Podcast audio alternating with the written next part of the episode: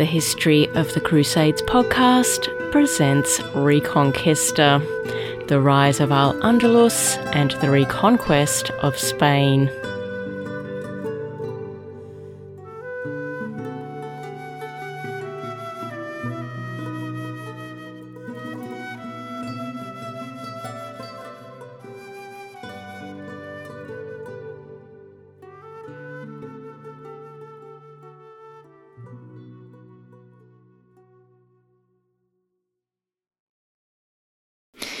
Episode 77 Setbacks All Around. Hello again. Last time we welcomed two new young kings to the narrative King Sancho III of Castile and King Fernando II of Leon with the powerful kingdom of Leon and Castile having been split between the two sons of the late King Alfonso VII, we left the last episode with the two young kings meeting together to forge a path ahead for their kingdoms, with their optimistic goal being to basically conquer the entire Iberian Peninsula and split it between them. This meeting between the two brothers took place in the middle of the year 1158. Unfortunately, their ambitious plans came crashing down in a heap when the King of Castile and the eldest brother, Sancho III, died unexpectedly a couple of months later on the 31st of August. Now, King Sancho III did have a son and heir who was usefully named Alfonso, and normally this would be a good thing. But to be honest, it kind of wasn't. Had Sancho died without an heir, his kingdom of Castile would likely have reverted to his brother, King Fernando of Leon, meaning that the two kingdoms would have been united once again. But this didn't happen because the heir to the kingdom of Castile was not 21 year old Fernando of Leon, but two year old baby Alfonso. Poor baby Alfonso found himself immediately dragged into a tug of war between the two most powerful noble families in Castile, the Laras and the Castros. Unfortunately for baby Alfonso, his mother had died a few years before his father, so he was an orphan, he was a baby, he was totally clueless and completely at the mercy of the power struggle going on between the two families, because really, whomever won baby Alfonso and gained the right to raise baby Alfonso within their household pretty much controlled the kingdom of Castile. So the stakes were high. Now, you might ask, why didn't King Fernando of Leon muscle in? Take baby Alfonso into his care, and annex the kingdom of Castile to the kingdom of Leon. Well, he sort of tried to do exactly that, but it didn't work. The late King Alfonso VII had raised his two sons with the plan to split his kingdom between them, seemingly in mind. So Sancho had been raised in Castile, learning the politics and intrigues of that part of the kingdom, while Fernando had been raised in Galicia, with his education centered around the internal politics of the Kingdom of Leon and not to what was happening over the border in Castile. As a consequence, it is probable that King Fernando had little idea of how to play the Laras and Castros off against each other to his advantage, or of how to dominate and subdue both families and take Alfonso into his care. As a result, initially at least, Fernando just sat back and watched to see what would happen in Castile. What happened in Castile was a predictable power struggle between the Laras and the Castros, with baby Alfonso in the middle. When it seemed pretty certain that the Laras were going to prevail in this struggle, the Castros sent word to King Fernando requesting his intervention. King Fernando did end up marching into Castile, and he went so far as to install a garrison at Toledo, but he wasn't able to gain custody of his nephew, baby Alfonso. The closest he would come to influencing Alfonso was becoming his tutor a few years down the track, but that was it. For the next decade or so, until Alfonso gains his majority and can rule by himself, the powerful kingdom of Castile will be ruled by the Lara family. In particular, two brothers, Manrique of Lara and Nuno of Lara, who will clash repeatedly with both King Fernando of Leon and various members of the Castro family, and will prevail over both of these foes, managing to restrict King Fernando's influence in Castile and managing to force the Castro family out of Castile altogether. The good news for the Christians of the peninsula and their wider battle against the Almohads was that two powerful and experienced Christian monarchs still shared borders with Almohad territory and were prepared to take the fight to the Almohads. King Alfonso I of Portugal and Count Raymond Berenguer IV of Aragon and Barcelona. The bad news was that Count Raymond Berenguer IV died aged in his late 40s in the year 1164. The good news was that Count Raymond Berenguer IV had a son and heir, but the bad news was that his son and heir was only seven years old when his father died, so now we have yet another child in a position of power in the peninsula.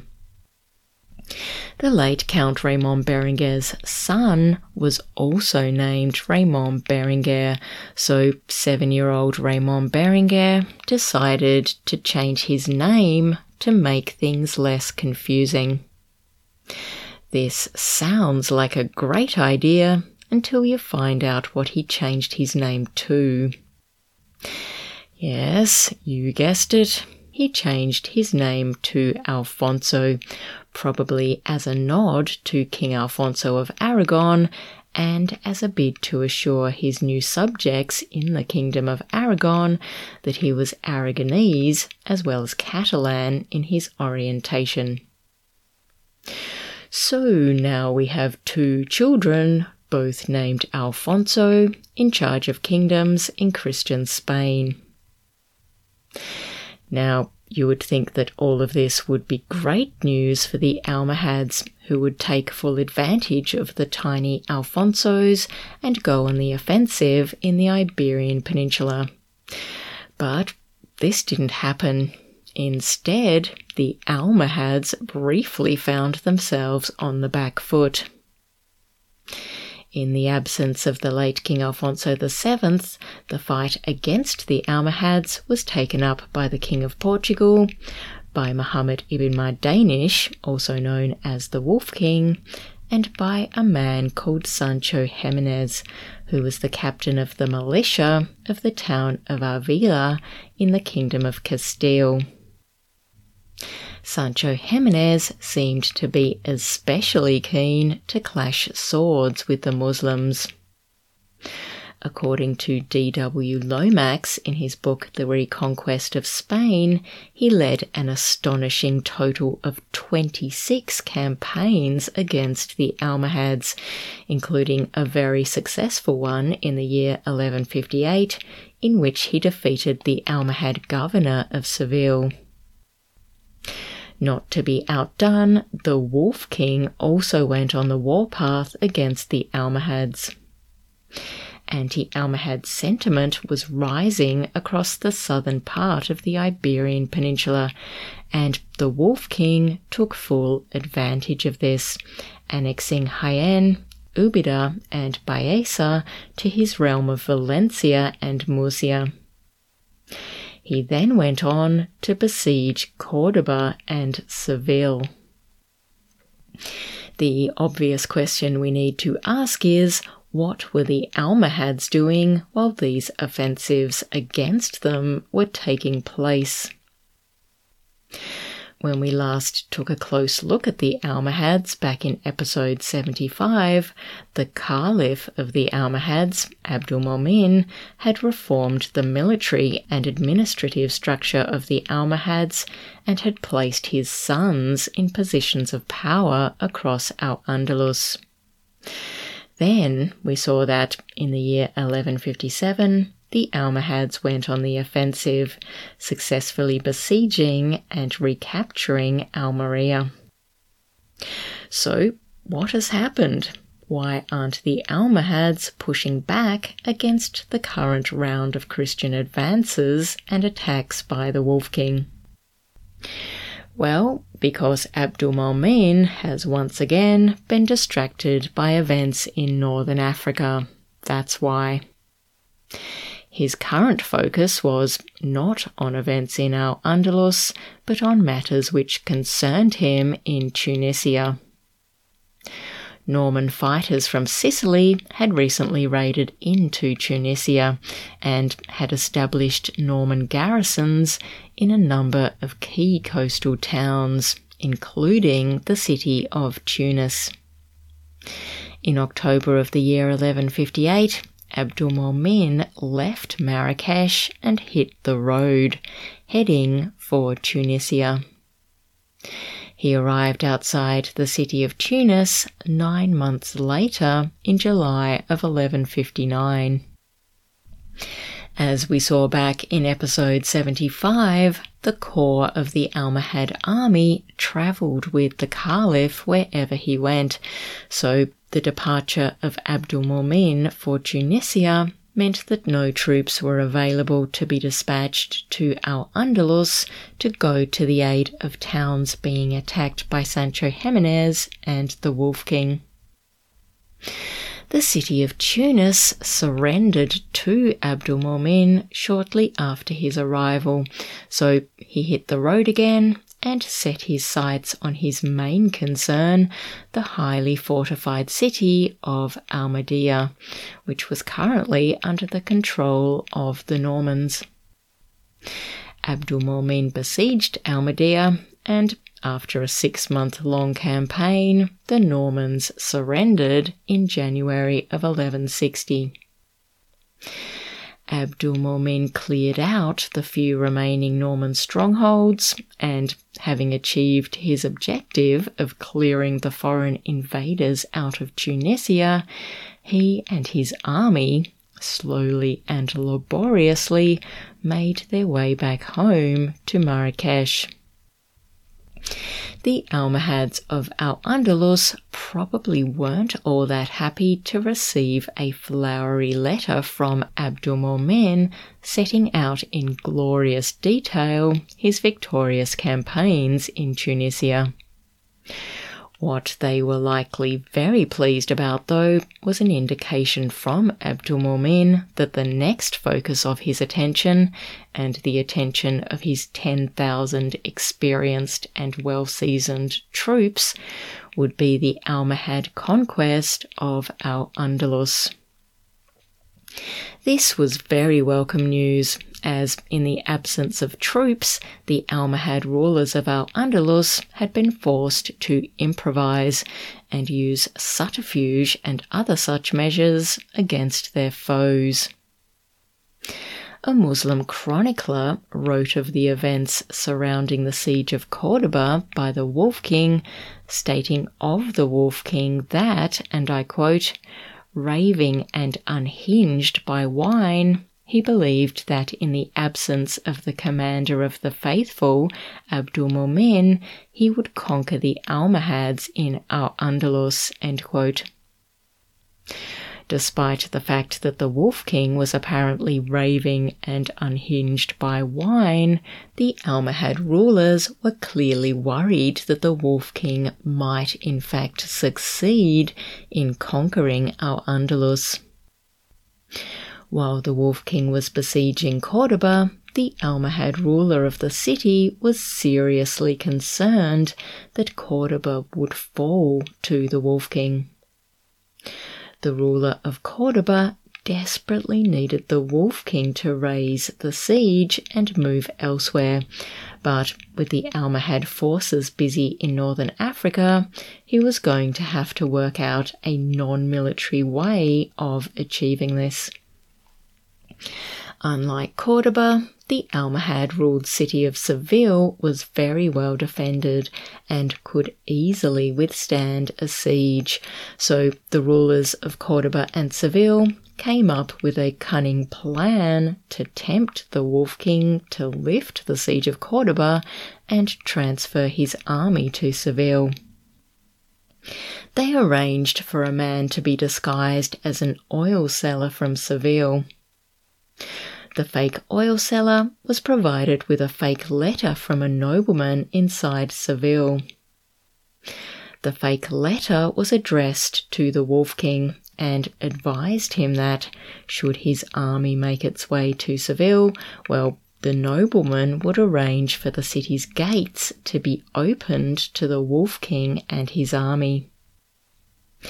The ruse worked the Wolf King was tricked by the fake letter into believing that the riches of Seville lay open to him.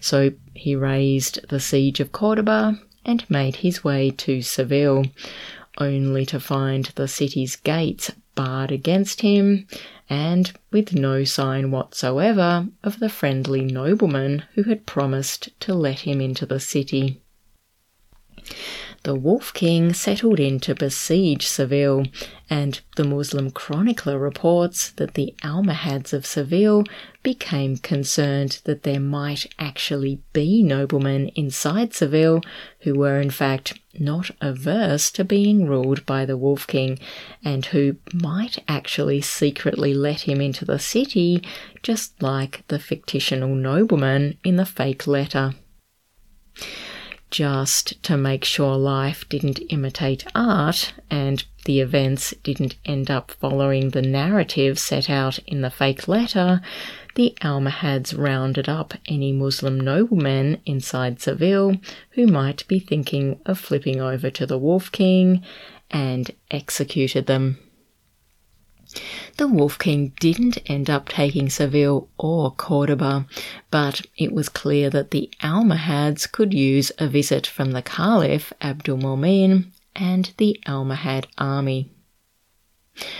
Early in the year 1160, on his journey from Tunisia back to Marrakesh, Abdul Mumin wrote to his son Uthman, the ruler of Granada, ordering him to travel to Gibraltar with a couple of the peninsula's most renowned architects to commence the construction of a new palace and fortifications at the Rock of Gibraltar. Abdul Mumin had decided that when he moved his army to the Iberian Peninsula, it would be handy if he could base himself at Gibraltar. Gibraltar was just over the strait from northern Africa, meaning that he could travel back and forth between Al Andalus and Morocco as required.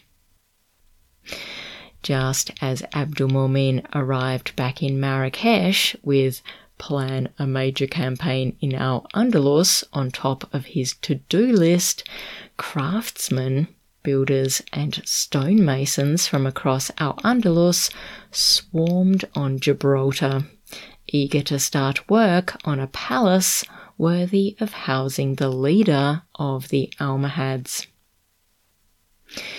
Join me next time as Abdul Mumin makes his much anticipated journey to Gibraltar in November of the year 1160. Until next time, Bye for now.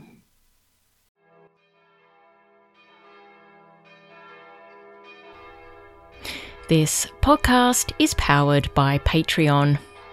If you can spare $1 per month and would like to support this podcast, go to patreon.com and search for History of the Crusades.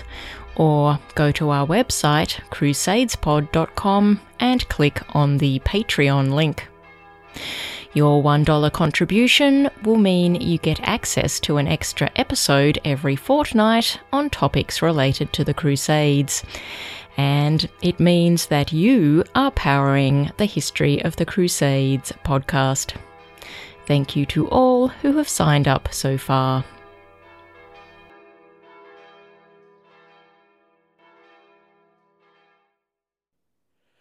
Sanctus,